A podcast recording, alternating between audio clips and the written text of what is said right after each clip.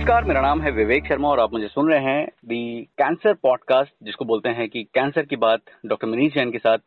Sir नमस्कार और एक बार फिर से बहुत बहुत स्वागत है आपका। धन्यवाद विवेक।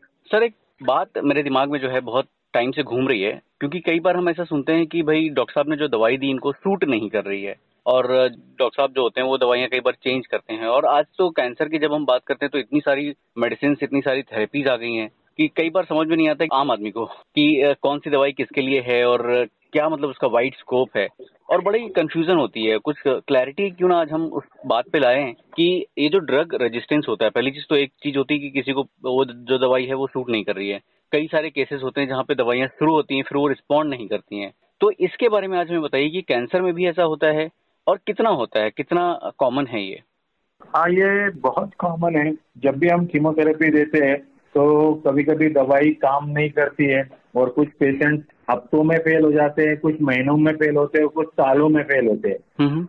और ये ड्रग रेजिस्टेंस के दो मुख्य कारण है। एक इंट्रेंसिक मैकेनिज्म होता है जिसके कारण जैसे कि बहुत बड़ा जब ट्यूमर हो जाता है तो उसमें बहुत सारे सेल्स निर्माण हो जाते हैं और वो सेल्स के अंदर पॉसिबिलिटी बढ़ती है कि उसके अंदर कुछ सेल्स के अंदर ऐसे जीन्स मैकेनिज्म आ जाते हैं प्रोटीन्स आ जाते हैं या अल्टर्ड पाथवेज आ जाती है जिसके कारण वो जैसे जीन एम्पलीफिकेशन हो गए जीन डिलीशन हो गए इपीजेनेटिक मॉडिफिकेशन हो गए ऐसे कई सारे कारण होते हैं हम्म। जिसके कारण ये पेशेंट रेजिस्टेंट हो जाते हैं और कुछ लोगों को जब हम ट्रीट करते हैं ना हम्म। तो उसमें एक सिलेक्शन प्रोसेस हो जाती है जैसे जो मरने वाले सेल्स होते हैं वो तो मर गए हम्म। जो नहीं मरे वो रेजिस्टेंट थे अब वो रेजिस्टेंट सेल्स बढ़ना शुरू हो जाते हैं ओके okay. कभी कभी क्या होता है आप टारगेटेड थेरेपी देते हो जैसे ईजीएफआर पॉजिटिव पेशेंट है और आपने ईजीएफआर टारगेटेड थेरेपी दी तो ईजीएफआर के जितने भी टारगेट है वो मरते चले जाएँगे लेकिन जिन सेल्स पे ये ईजीएफआर टारगेट नहीं है या म्यूटेटेड टारगेट है हम्म। वो सेल्स नहीं मरेंगे या उनका क्लोन बढ़ना शुरू हो जाएगा और। ये बन जाएगा रेजिस्टेंट या डिफरेंट क्लोन जो कि आपके एग्जिस्टिंग ट्रीटमेंट को रिस्पॉन्ड नहीं कर रहा है तो ऐसे इसको बोलते हैं न्योप्लास्टिक रेजिस्टेंस या ड्रग रेजिस्टेंस या एंटी न्योप्लास्टिक रेजिस्टेंस बहुत सारे नाम है इसको। जी जी। और ये बहुत कॉमन प्रॉब्लम है और इसी का मुख्य कारण है। और कभी कभी क्या होता है डॉक्टर्स या पेशेंट डर के ट्रीटमेंट कम डोज या अधूरे डोज टाइम पे ना लेना टाइम पे ट्रीटमेंट ना लेना ये भी एक रीजन होता है न्योप्लास्टिक रेजिस्टेंस का। अच्छा ये बड़ी इंपॉर्टेंट चीज़ बोली सर क्योंकि इधर बीच ना मेरे कई सारे मतलब जान पहचान में लोग हैं। एक जो है कोई एक दवाई है शायद लॉराटिनिब या इलेक्ट्रिनिब कोई हंड्रेड एमजी की किसकी डोज होती है सर? लॉरलेटिनिब। लॉरेट और इलेक्ट्रिनिब भी वही ग्रुप का है अलग ग्रुप हम्म। के ड्रग्स है ये। जी जी। और लॉरलेटिनिब भी लाइक यूज़ फॉर इंट्राक्रेनियल जब डिज़ीज़ होता है ना तो उसके लिए वो बेटर होता है थर्ड जनरेशन ड्रग है वो। ओके सो एक जो सेट ऑफ़ जो मेरे फ्रेंड हैं उनके एक फिजिशियन है जिनको उन्होंने पहले दिखाया था उन्होंने बोला कि हंड्रेड एम का डोज देना है। और जो सब सेकंड ओपिनियन के लिए किसी के पास गए क्योंकि वो शायद उनको टॉलरेट करने में प्रॉब्लम हो रही थी तो ही सेट दैट नहीं हम लोग फिफ्टी एम ही देते हैं। सो so, मतलब ये आप जैसे बता रहे थे अभी क्योंकि I am relating it with जैसे आपने बताया कि लो डोज अगर यूज़ होती है तो उसमें रेजिस्टेंस के चांसेस होते हैं। तो ऐसा भी होता है क्या? मतलब ऐसा कम डोज देने पे क्यों ऐसा होता है सर देखो आप एक बात समझ के लो यदि आपको पानी को बॉईल करना है तो 100 डिग्री पे ही बॉईल होगा हम्म। आप उसको 99 98 पे भी रखोगे तो बॉईल नहीं होगा तो okay. हर चीज़ का एक क्रिटिकल लेवल होता है जब आप 100 का डोज पिछस्ती भी कर दोगे ना 85 फाइव पंद्रह टक्का डोज कम कर दोगे तो आपका रिज़ल्ट पचास टक्का से खराब हो जाएगा और इसका रीजन होता है जब आप ट्यूमर को ढंग से नहीं मार रहे हो हम्म। तो उसमें आप कुछ सेल्स को छोड़ दे रहे हो और इसमें क्रिएट होती है ट्यूमर हेट्रोजेनिटी या रेजिस्टेंस का मैकेनिज्म वो ड्रग सीख जाता है वो ट्यूमर सीख जाता है ड्रग को बाहर फेंकने का मैकेनिज्म। इसमें कई सारे मैकेनिज्म होते हैं हम्म। जब आप ट्यूमर को रेजिस्टेंस की बात करते हो तो उसके अंदर हम दो टाइप की पहले समझ सकते हैं कि एक होता है इनहेरेंट हम्म। यानी जो जीनोमिक अल्ट्रेशन के कारण जैसे जीन एम्प्लीफिकेशन हो गया या डिलीशन हो गया तो ये हो गया उसके कारण क्या होता है जीन एम्प्लीफिकेशन से कॉपी नंबर इंक्रीज हो जाता है ब्रिज पैकेज फ्यूजन फॉर्मेशन होते हैं इंट्राक्रोमोजोमल रिपीट क्रिएट होते हैं और ये ओवर जो मल्टीप्लीकेशन होता है कॉपी नंबर का हम्म। इसके कारण कई सारे ड्रग्स को वो बाहर फेंकना सीख जाता है जैसे कि डी एच एफ़ आर करके एक जीन होता है हम्म। जो कि हमको रेजिस्टेंस देता है वो एम्प्लीफिकेशन रेजिस्टेंस देता है मिथोट्रिक्सेट से हम्म। एक होता है टी वाई एम एस ये पाईएफयू ड्रग के लिए एम्प्लीफिकेशन काम करता है और रेजिस्टेंस क्रिएट करता है। बीसीआर एबीएल एम्प्लीफिकेशन ये इमेटिनिक के लिए है। हम्म। तो ऐसे केरास है तो वो एंटी जीएफआर के लिए है। ब्राका वन एंड टू है तो वो आपको प्लेटिनम के से लिंक होता है। F C G R three A rituximab से लिंक होता है। C Y P two D six tamoxifen से लिंक होता है। UG T one A one identity से लिंक होता है। ऐसे कई सारे जेनेटिक मार्कर्स है। जो कि आप देख सकते हो और वो आपके ट्यूमर के रिस्पॉन्स को डिपेंड करता है। तो हम आजकल इसको एक नया थेरी बोलते हैं जिसको बोलते हैं फार्मेकोजिनोमिक्स। हम्म। यानी हर पेशेंट को जैसे आपने सौ लोगों को यदि दवाई दी तो पचास लोगों को तो बहुत बढ़िया रिज़ल्ट आता है। राइट पच्चीस टक्का लोगों को तो रिज़ल्ट भी आता है और साइड इफ़ेक्ट भी आ जाता है। और पच्चीस टक्का लोगों को रिज़ल्ट नहीं आता है लेकिन साइड इफ़ेक्ट ही आता है। तो ऐसा क्यों होता है कि आप सौ को देते हो वही दवाई देते हो कुछ लोगों में तो बढ़िया काम कर रही और कुछ लोगों में काम नहीं कर रही तो ये हर एक का जेनेटिक मेकअप और ट्यूमर मेकअप अलग होता है तो कभी कभी ट्यूमर बहुत स्मार्ट होते हैं और वो अपने अंदर में कुछ प्रोटीन्स बना लेते हैं जो कि ड्रग को बाहर फेंकना सीख जाते हैं जिसको पंप बोलते हैं ओके okay. और ये या फिर एंजाइम डीएक्टिवेशन हो जाते हैं यानी कुछ के अंदर एपीजेनेटिक मॉडिफिकेशन भी हो जाते हैं जैसे मिथिलेशन हो गया हम्म। तो हाइपर मिथिलेशन होने से ट्यूमर सपरेशन एक्टिवेशन हो जाता है। तो इमेटिनिव ड्रग को आप देखोगे तो साइलेंसिंग ऑफ़ एक पर्टिकुलर जीन होता है S S O C S three वो मिथिलेशन करने से टैट थ्री प्रोटीन एक्टिवेशन होके सेल प्रोलिफरेशन हो जाते हैं। हाइपोमिथिलेशन होने से आपका ऑन्कोजिन एक्टिवेशन हो जाता है जो एमडीआर को एक्टिवेट करते हैं ड्रग रेजिस्टेंस क्रिएट करते हैं। या हिस्टोन मिथिलेशन होता है जो क्रोमेटिन फॉर्मेशन या साइलेंसिंग ऑफ़ क्रोमोजोमल रीजन को कर देता है। ऐसे एपीजेनेटिक मॉडिफिकेशन भी एक बहुत इंपॉर्टेंट चीज़ है। एक होता है जेनेटिक एक होता है एपीजेनेटिक यानी जो आपके सेल का आज का फंक्शनिंग है हम्म। उसका मैकेनिज्म चेंज हो जाना। एक होता है जेनेटिक तो हम सब जानते हैं कि जेनेटिक लेकिन जेनेटिक सिर्फ़ पाँच से दस तक का है। एपीजेनेटिक हम्म। उससे बहुत बड़ा है। और एक होता है एक्वायर्ड हेट्रोजेनिटी या सेल हेट्रोजेनिटी जब आप ड्रग एक्सपोजर कर रहे हो तो जैसे मैंने बताया सिलेक्शन ऑफ़ जो मरने वाले थे वो मर गए जो हम्म। नहीं मरने वाले थे वो एग्रेसिव क्लोन्स बनते चले गए। तो उसमें डीएनए रिपेयर आ गया। जैसे सिस्प्लेटिन ड्रग दे रहे हो तो ईआरसीसी e वन यदि बढ़ा हुआ है तो काम नहीं करेगा।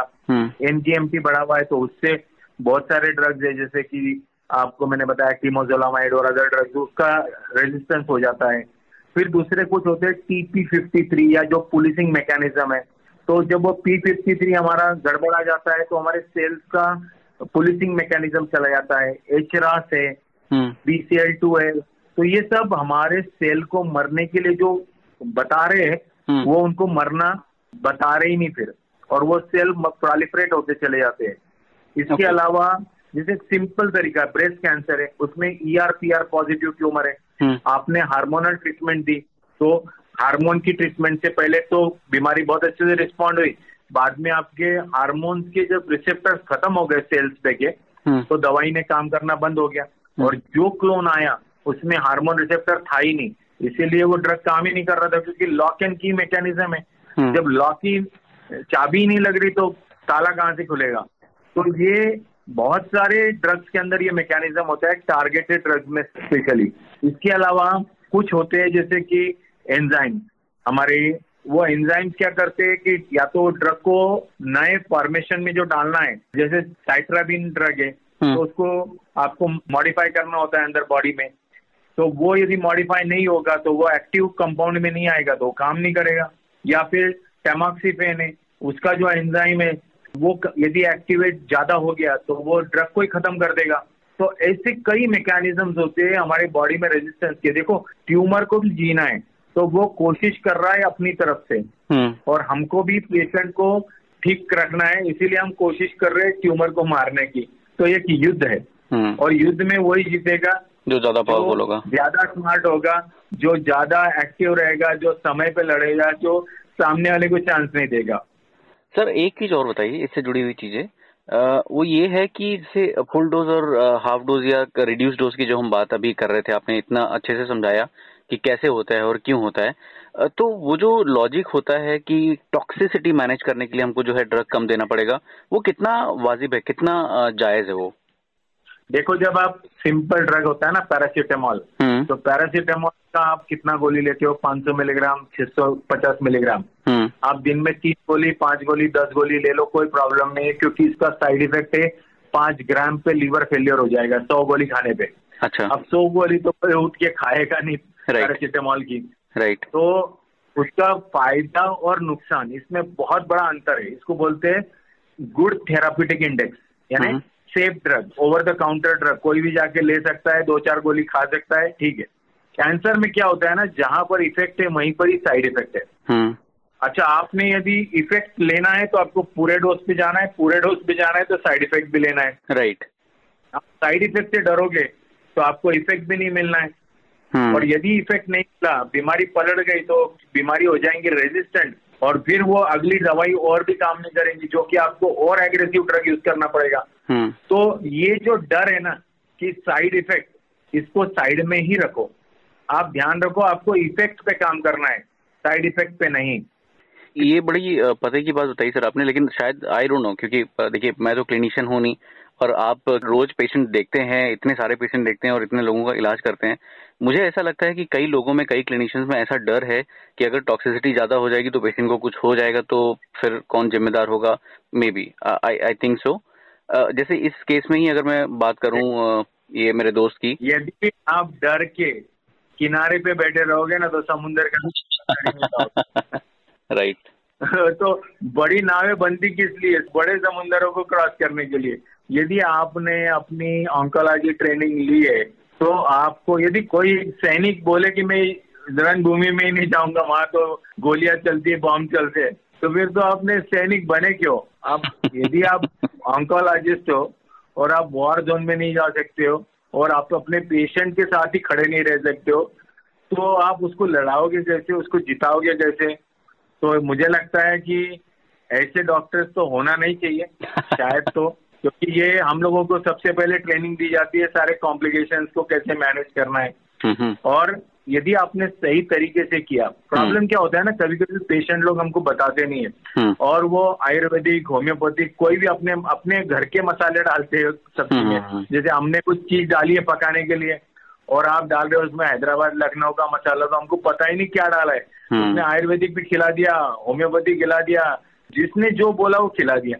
अब हम्म। इससे क्या होता है ना वो ड्रग का अंदर में जाके या तो इफ़ेक्ट खत्म हो जाता है या साइड इफ़ेक्ट बढ़ जाता है तो ये भी एक बहुत चीज़ इंपॉर्टेंट है कि आप कोई भी चीज़ अपने मन से मत खिलाओ।